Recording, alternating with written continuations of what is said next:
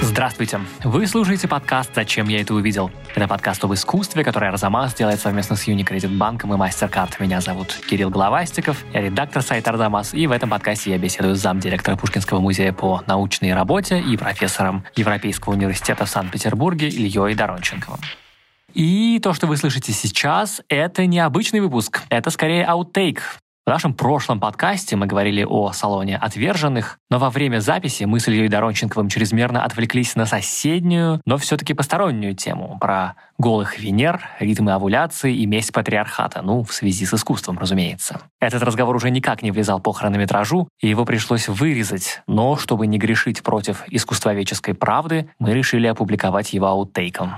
Более того, мы сделали целый большой выпуск аутейков, разных фрагментов, которые не поместились в последние подкасты. В основном все это про салон, про то, как там развешивали картины, и почему за это отвечал не какой-то прораб, а гениальный художник, про то, как простые посетители могли понять, где какая картина висит и что на них изображено, если табличек рядом с картинами не было, и про то, какие художники были объявлены новыми гениями, а потом полностью забылись.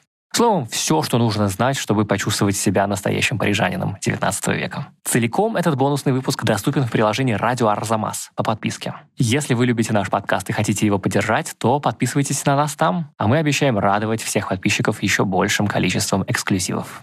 Ну а теперь к нашим делам. Чтобы было понятно, о чем пойдет речь в сегодняшнем выпуске, напомню, что было в предыдущем. 1863 год. Мейнстримный салон существует уже так долго, что совершенно окостенел в творческом смысле. На него берут уже в основном по принципу «ты мне, я тебе». В этом году огромное число картин жюри отказалось взять в салон, и это вызвало такой скандал, что император Наполеон III принял компромиссное решение – создать отдельную выставку, где смогут повесить свои картины все, кого не взяли.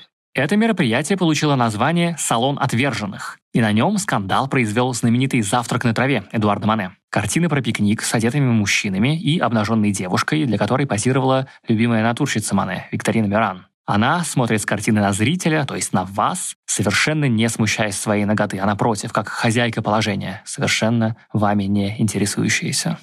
Ну хорошо, это скандал на салоне отверженных, но ведь одновременно с ним проходил и салон обычный. Что же было на нем? Конечно, там было много чего, было все традиционное, портреты, натюрморты, незамечательные исторические полотна, разный реализм, не подрывающий устои. Словом, очевидный кризис национальной традиции. Но все внимание публики и критиков было сосредоточено на других сюжетах, которые создали интересную и контрастную пару с завтраком на траве.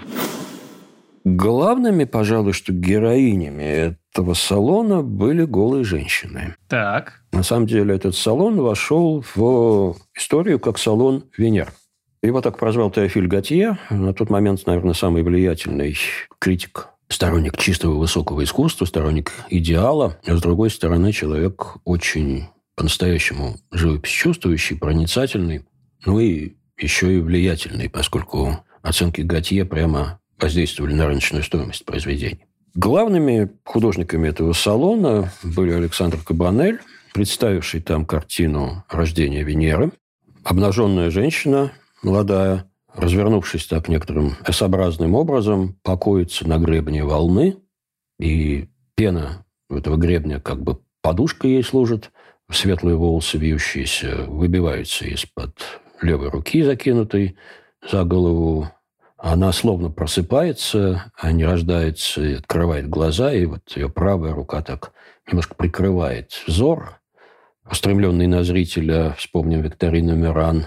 Этот взор скорее такой полупробуждающийся, влажный и привлекающий, а не отталкивающий. И над этой красавицей порхают пять путти с крылышками, которые приветствуют рождение богини любви. Младенцев таких. Да, пухленьких, как с конфетной коробки. Эту вещь еще до демонстрации в салоне за 15 тысяч франков, очень серьезную сумму, купил император Наполеон III. Второй герой этой выставки – Поль Бадри. Естественно, тоже салонный живописец, который представил полотно под названием «Волна и жемчужина».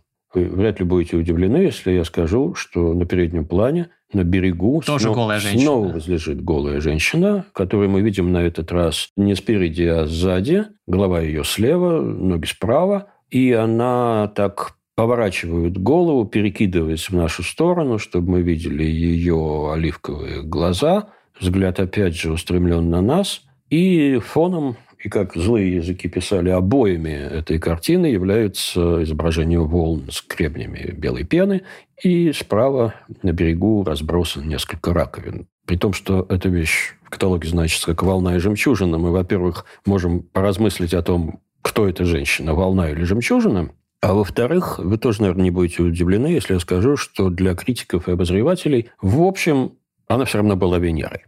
Очень многие, когда писали об этой вещи, адресовались к ней просто как, как к Венере. Насколько я понимаю, обращение к мифологическому образу делало все проще, да? Люди не должны были задумываться о том, что это за женщина, может быть, она наша современница, а может быть, она олицетворение волны или жемчужины. Венера и Венера, потому что раз голая на картине, значит что-то из мифов. Ну, сильно редуцируя, в общем, да. Это не была последняя Венера, потому что еще один салонный живописец Жана Эммануэля Мари Дюваль представил свое рождение Венеры, где обнаженная женщина элегантных пропорций стояла на самой кромке морского берега, Издали из этой голубоватой морской дали накатывались снова волны с белыми гребнями пены, и она убирала свои роскошные светло-русые волосы в некий пучок, демонстрируя одновременно, подняв руки, свою красоту.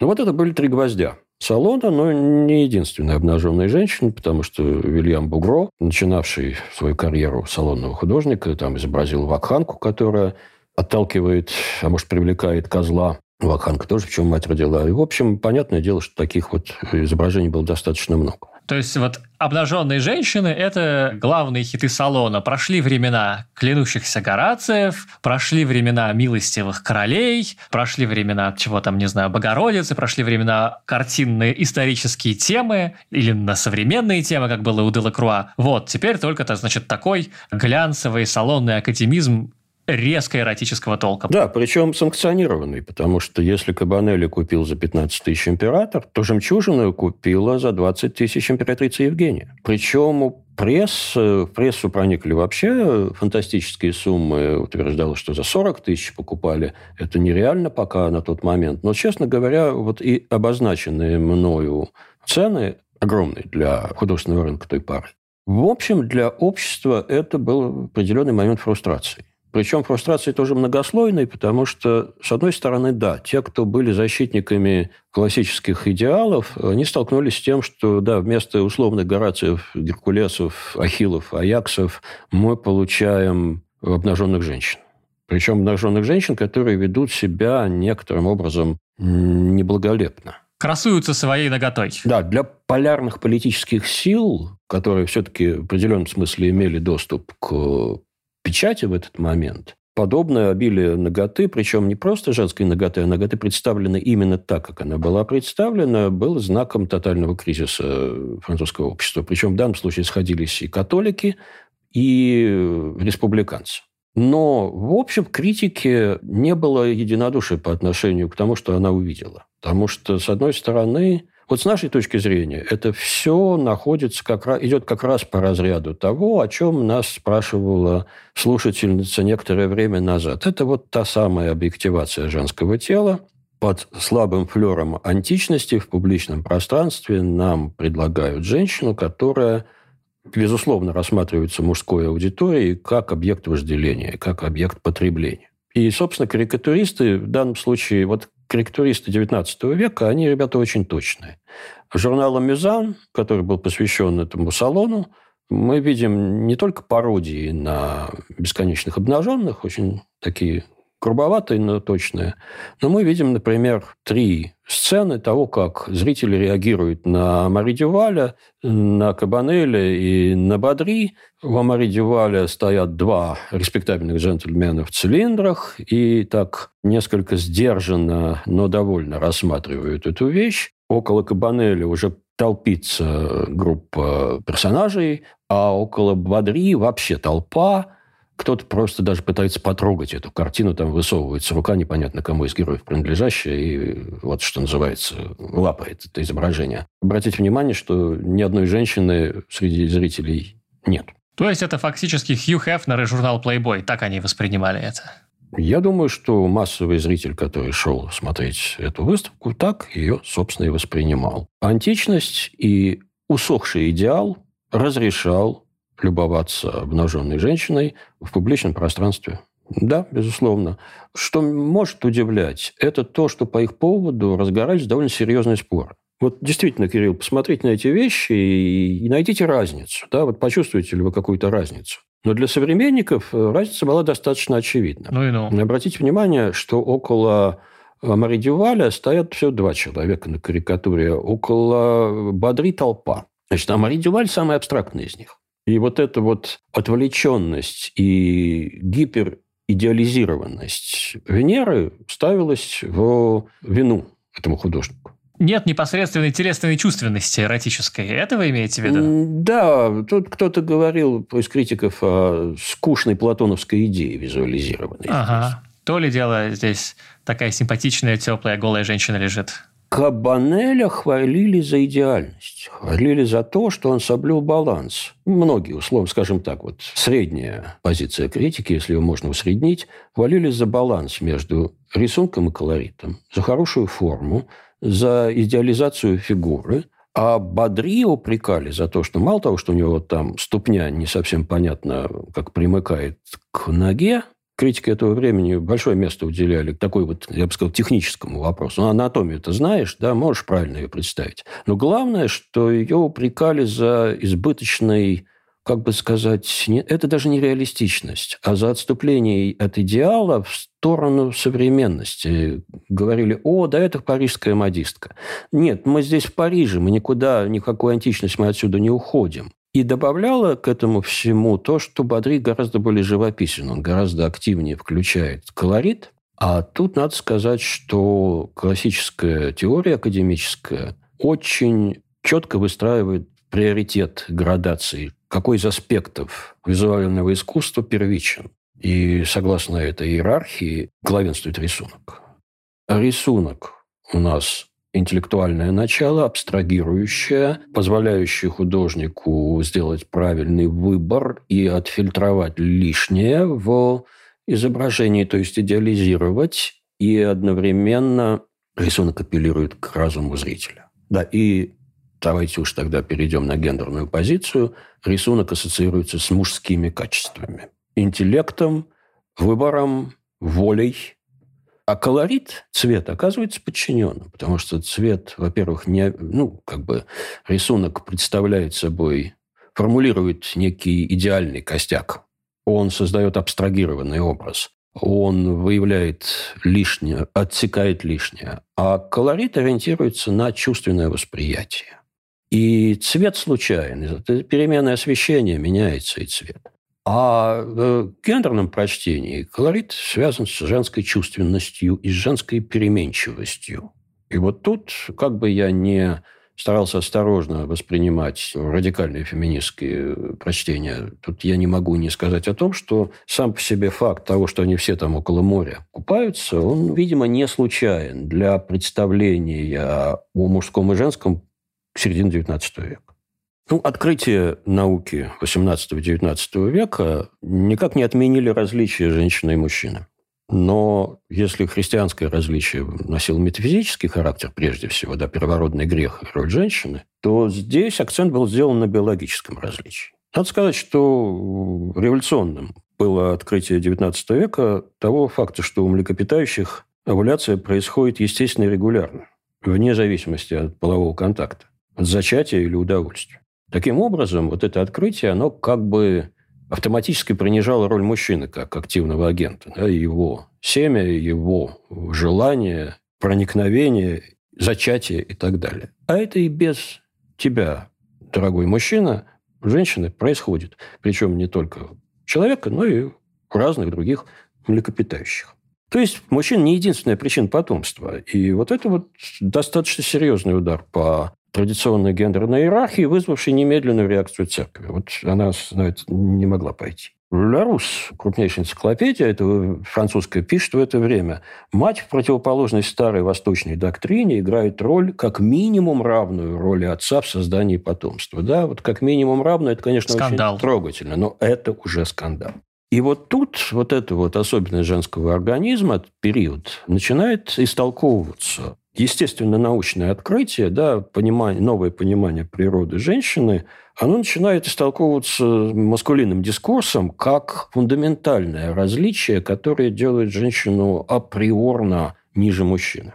Она не управляет своим телом, но оно управляется мужчиной. И здесь мы вот эти приливы и отливы цикла, Разговор о том, что женщина какое-то время больна просто, значительную часть своей жизни больна. К этому подключается даже Жюль Мишле, великий французский историк, и, казалось бы, либерал, который в своей книге «Любовь», абсолютно бестселлер 1858 года, в общем, такую картину женщины как стихии, которая не может быть все время здорова, которая нуждается в мужчине как защитнике и регуляторе ну да, мы исходим из идеи прогресса. Вот прогресс, он прогресс. Наука – это здорово. Но в данном случае оказывается, что завоевание науки в иерархическом обществе ставится на службу вот той старой иерархии, Обратите внимание, это не случайное совпадение. То есть со стороны патриархата немедленная реакция, да? да вот у вас да. есть новые открытия mm э, в биологии, которые, по идее, что-то новое сообщают э, нам о женщине, о ее здоровье, ее организме.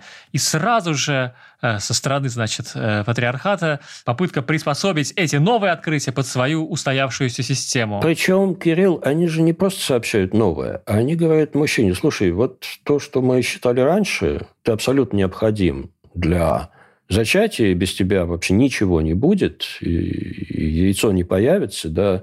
Нет, слушай, может быть, ты даже вообще не нужен. Даже подобные гипотезы, в общем, так осторожно формулируются. Опасайся. Опасайся. Защищай статус-кво. Но вот эта физическая особенность женщины, это ее, так сказать, склонность на естественных началах болеть, а это означает, что она не способна к длительной сосредоточенной умственной и физической деятельности, что она нуждается вот в том патронаже, о котором я говорил. Она материал для воздействия мужчины. Мишле пишет, ты должен создать свою женщину, жену. Ничто не дает большего наслаждения. То есть, с одной стороны, как бы это, как бы это поэтически очень здорово, да, ты формируешь женщину, но с другой стороны, она Галатея, а ты Пигмалион. Ты все равно творческое начало, креативное начало в широком смысле этого слова, не в смысле креативного класса или креативной активности нынешней, а как бы даже в божественном, оно все равно остается за мужчиной. А женщина у нас снова является стихией, и здесь метафора моря как раз очень важна на самом деле. Вот эти приливы и отливы циклов э, и изменчивость женского настроения, непредсказуемость. Ну, в общем, я сейчас повторяю все клише, которые мы очень хорошо с вами знаем. Устраивается некая оппозиция, которая, опять же, э, набрасывает на женщину определенные силки. И мне трудно, конечно, провести окончательное сопряжение того, о чем мы говорим, с Венерами. Но если мы еще добавим вот тот разговор о теории рисунка и живописи, цвет и рисунок, рисунок как интеллектуальная и мужская, живопись как чувственная и женственная колорит – то, в общем, наверное, мы этих Венер, которые нам сейчас кажутся каким-то достаточно, ну, не курьезным, но понятным произведением салона, ну, если не софт-порно, то точно откровенной эротикой, они, может быть, окажутся встроенными в драматический дискурс о гендерном приоритете более интересно, чем мы ждем. То есть это гораздо более говорящие картины, чем может показаться. Но действительно, ведь у нас же, да, обнаженная женщина и на салоне отверженных, на завтраке на траве, и обнаженные женщины здесь. Но только одна как бы хозяйка своего положения, а вторая... И своего тела, и своего тела. И своего тела. И своего взгляда. А вот вторые, которые, значит, Венеры на обычном салоне, они для мужчин, они стихии, они самоцельные личности, и они не хозяйки ничего. Ни разу не хозяйки. Они для, они предлагают себя, и... а викторин Миран нет. Тело оказывается полем битвы. При том, что подозреваю, что ни Кабанель, ни Бадри, ни Амари Дюваль, ни Эдуард Мане не собирались этот Бигфордов шнур поджигать. Ну что ж, поговорили о салоне Венер. Целиком выпуск с ауттейками про парижский салон можно послушать в приложении «Радио Арзамас». Подписывайтесь на него, если еще не подписались. Мы будем очень рады.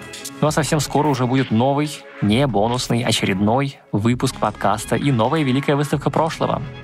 Мы благодарим выпускающего редактора Дмитрия Перевозчикова, расшифровщика Кирилла Гликмана, звукорежиссера Алексея Воробьева, музыканта Сергея Бурухина, фактчекерку Полину Семенову. Подкаст создан для держателей карт Unicredit банка, WorldRate MasterCard, а у Unicredit Bank генеральная лицензия номер один ЦБРФ. Полную информацию о банке на unicreditbank.ru 16+.